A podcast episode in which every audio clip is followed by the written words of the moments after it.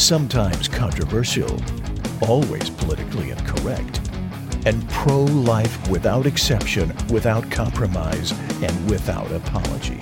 It's the Pro Life America podcast with your hosts, Sarah Waits and the president of Life Dynamics, Mark Crutcher.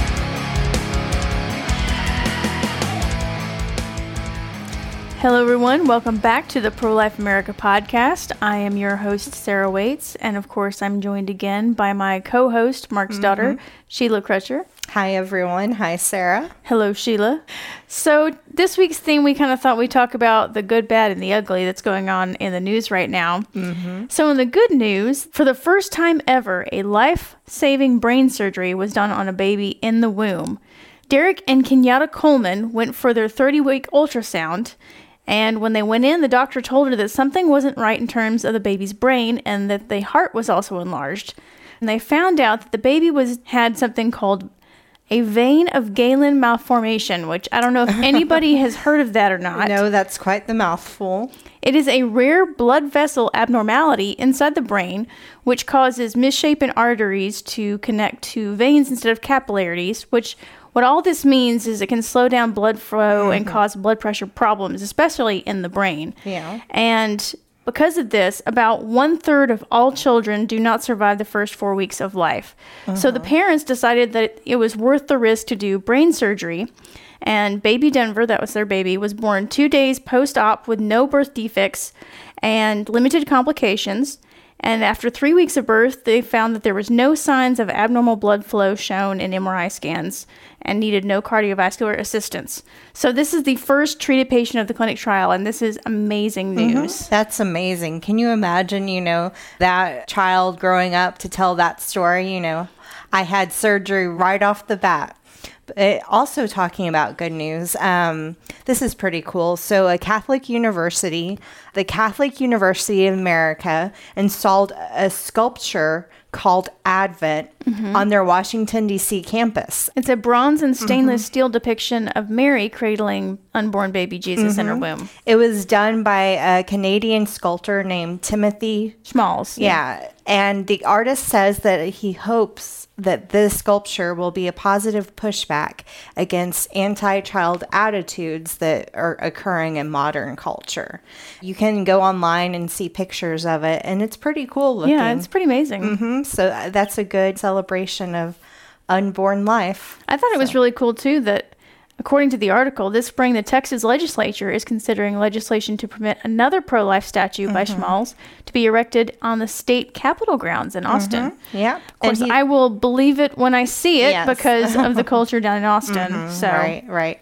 Well, speaking of universities, right? Mm-hmm. So this comes out of Michigan. Surprise, surprise.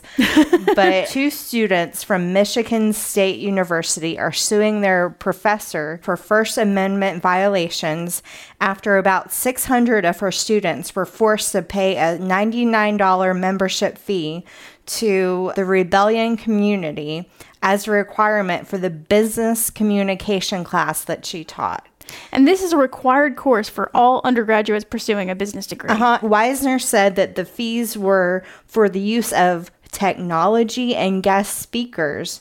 But on her own Facebook page, she posted that the membership fees that were donated to the group were given to Planned Parenthood. She also says that the rebellion community is a safe space to coordinate our efforts to burn everything to the effing mm-hmm. ground. Yes, and get this she was the creator and controller of the group that the students paid the money to. Oh, but I'm sure that's complete mm-hmm. happenstance and that there's no oh. profit going into her Oh pocket. yeah. Oh, well, yeah. also the students also claim that she used part of the money for an RV that she was going to use to travel cross country with her two kids and three pets for basically activism work.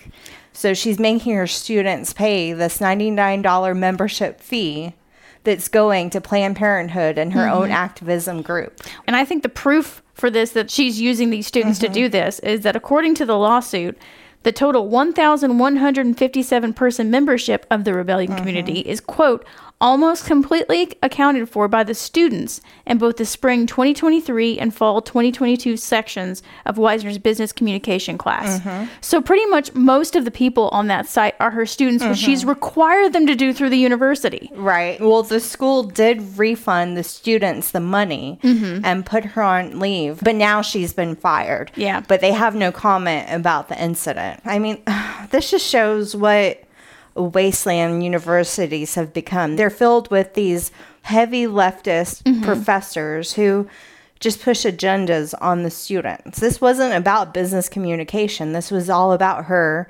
getting money and promoting her activism group and Yeah. giving it to Planned Parenthood. Well, So- things have changed a bunch even since you and I mm-hmm. were in school. In Yeah. fact, even the college that we went to, the the mm-hmm. atmosphere and the culture has changed dramatically. right. I mean, it was bad when we were there, but it's But it wasn't yeah, it's gotten worse, but we have seen that the left and specifically the abortion industry has focused a lot on college students. Mm-hmm. And it's because they're trying to get the support, they're trying to get the market for abortion. Mm-hmm. And so that's why they're so invested in college students. Mm-hmm. And They're trying to get them started early. yeah.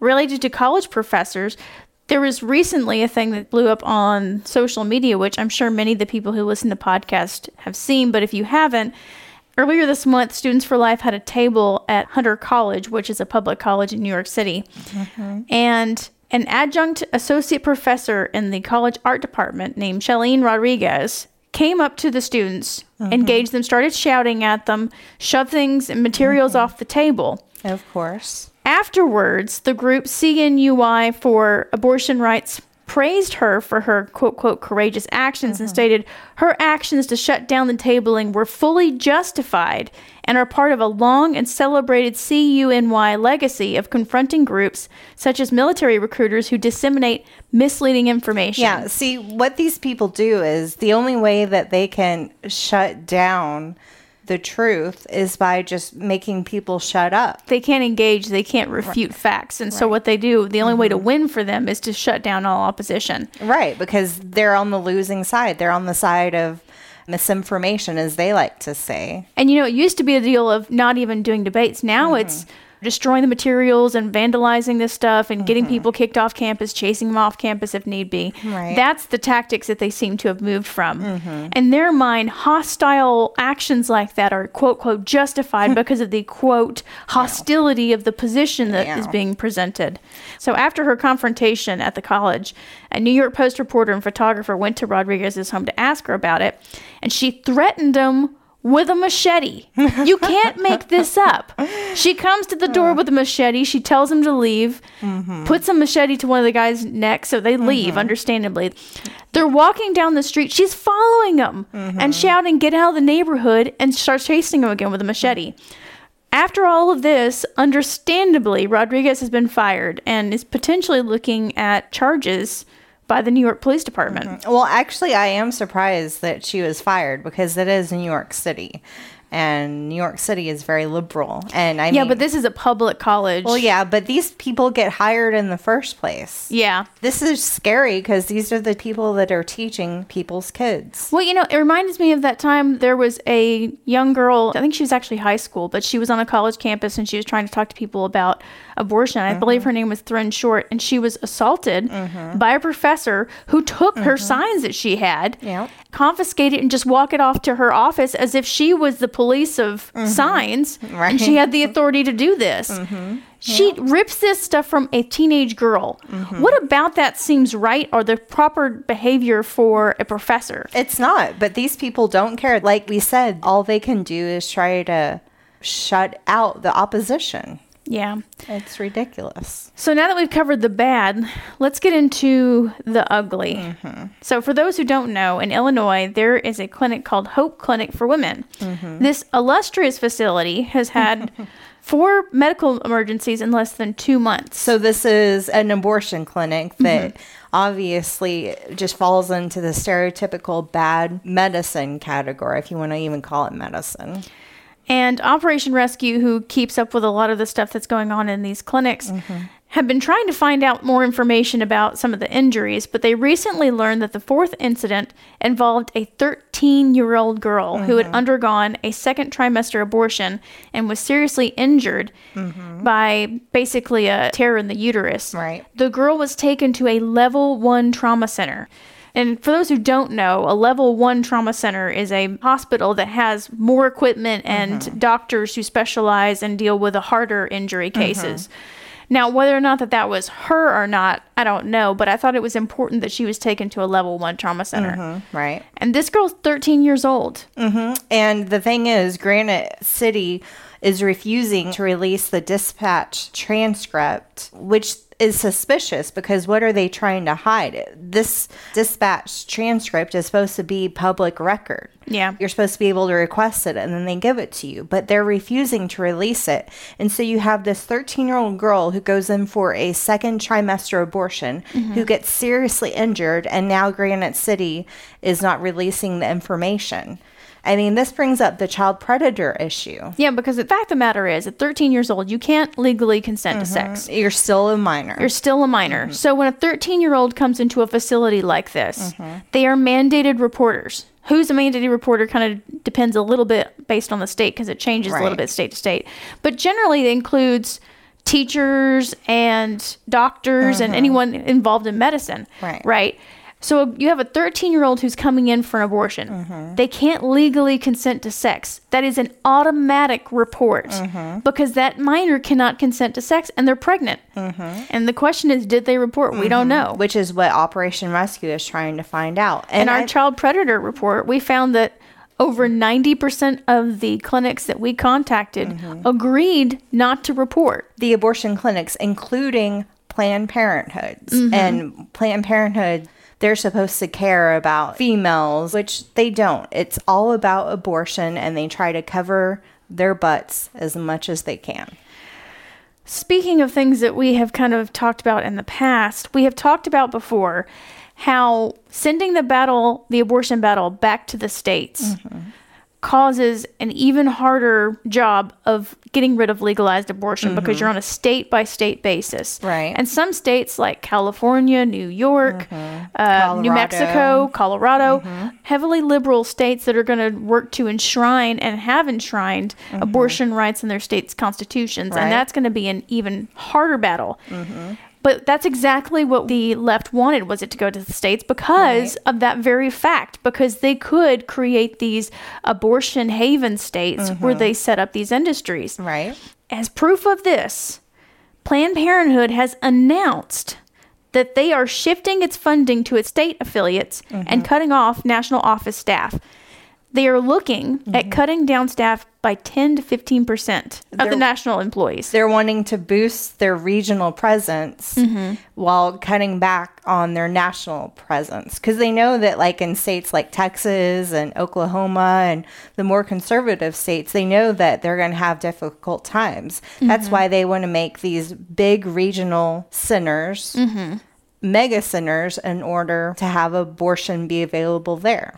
You've seen in the last few years a lot of restructuring, mm-hmm. clustering of Planned Parenthoods into these mega centers mm-hmm. and changing locations, even putting them near state borders. Mm-hmm. And all of this is tied, connected together. In this mm-hmm. article, it said that Planned Parenthood plans to increase funding for non abortion health services in states with bans mm-hmm. in, in order to basically keep themselves ingrained in those states but it also plans to increase funding in places where abortion remains legal. Mm-hmm. So they're emphasizing abortion in the states where it's legal, and in the other places, they're trying right. to keep themselves present by investing in these other things. Mm-hmm. It also said that they plan to improve technology for electronic medical record sharing mm-hmm. and telehealth. Mm-hmm. And as we talked about, we had a theory with these big mega centers that had mm-hmm. floor entire floors that were empty. Right. And when, during the pandemic shutdown, the mm-hmm. COVID shutdown, they and other abortion groups were pushing for the lessening of the restrictions on telehealth mm-hmm. and chemical abortion. Right. And we think all of this is connected. Oh, yeah. They can have a doctor in one state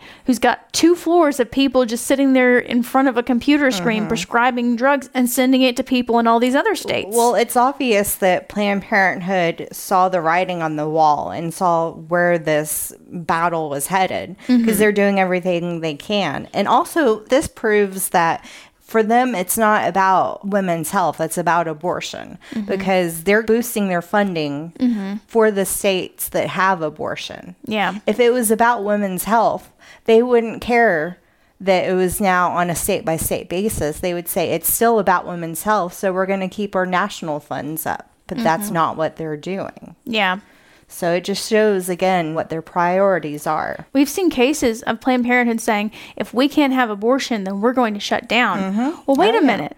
If abortion is only 3% of your services, Mm-hmm. why in the world is that a make or break deal for you? Right, right. Because again, it's about abortion for them and about the money. And speaking of money, um, for this week's From the Mouth of Mark, this is a good topic right now, not only because of, you know, what we've been talking about this episode, but also mm-hmm. gas prices. Gas prices have gone up again. Last time I looked, it was like 329 It depends on the gas Yeah. station, but Yeah. yeah. Of course, this is Texas. I'm sure California it's six or seven dollars Oh, yeah, a but gallon. It had gone back down to two eighty eight just a couple of days ago. Now it's back up to three twenty nine. And so I saw this quote from my dad from April seventh, two thousand and eight. One of his little writings he did, Mm-hmm. and so I thought this was good. One of his little writings. Yes, well, one of his like little blurbs that he did. One of his little So, musings that he would release. Yeah. he said Congress recently hauled in the leaders of the nation's largest oil companies to discuss the skyrocketing price of gasoline. Interestingly, while these buffoons were grandstanding in front of the cameras about obscene profits in the oil industry, nothing was said about the fact that on every gallon of gas sold in the United States, the government makes several times what the oil companies make. In other words, if Big Oil agreed to sell gasoline at no profit, that would not save nearly as much money as it would if Congress reduced the obscene taxes on gasoline. But what I do want to know is this when is Congress going to hold hearings on why Planned Parenthood, a multinational nonprofit corporation with about a billion dollars in assets, made more than $60 million profit last year and is still getting over $300 million a year in taxpayer money? You can bet the family farm that Planned Parenthood's return on investment percentage is significantly higher than Exxon and Mobil's combined. So why isn't Congress getting their panties in a wad over those obscene profits? That's a good question. That is a good question. I mean, recently, you know, the federal government was talking about gas prices and saying that these companies could take less than gas. Well, again, it's about tax money on gas, number one. And number two, again, they pretend like they care about this issue. Why don't they at least pretend to care about unborn babies and Planned Parenthood? Well, you ask why aren't they doing anything about Mm-hmm. it? I think it ties into the deal that we've covered on here about immigration. Mm-hmm. And we reveal the reasons why people on both sides of the aisle have not done things about immigration. And it's because they don't want to. There is this Mm-hmm. very specific reason, and it has to do with money at the end of the day. Exactly. And if you haven't gone and listened to that episode, I will put the link in the description Mm-hmm. because you really should go listen to that. I had never considered that before Mark revealed that and explained that to Mm-hmm. me. And I think he was 100% right. he would say that, you know, if he, He was right on everything. Yeah. so, but yes, he was Yeah. right on that. And again, he was right on this issue with gasoline and Planned Parenthood. And even though that was uh, from 2008. yeah. 2008, that still rings true. And you, as a taxpayer, are still paying Mm-hmm. for Planned Parenthood. Yeah, absolutely. Think about that. Yep. Speaking of paying, if you like the podcast, we encourage you guys to consider donating to us.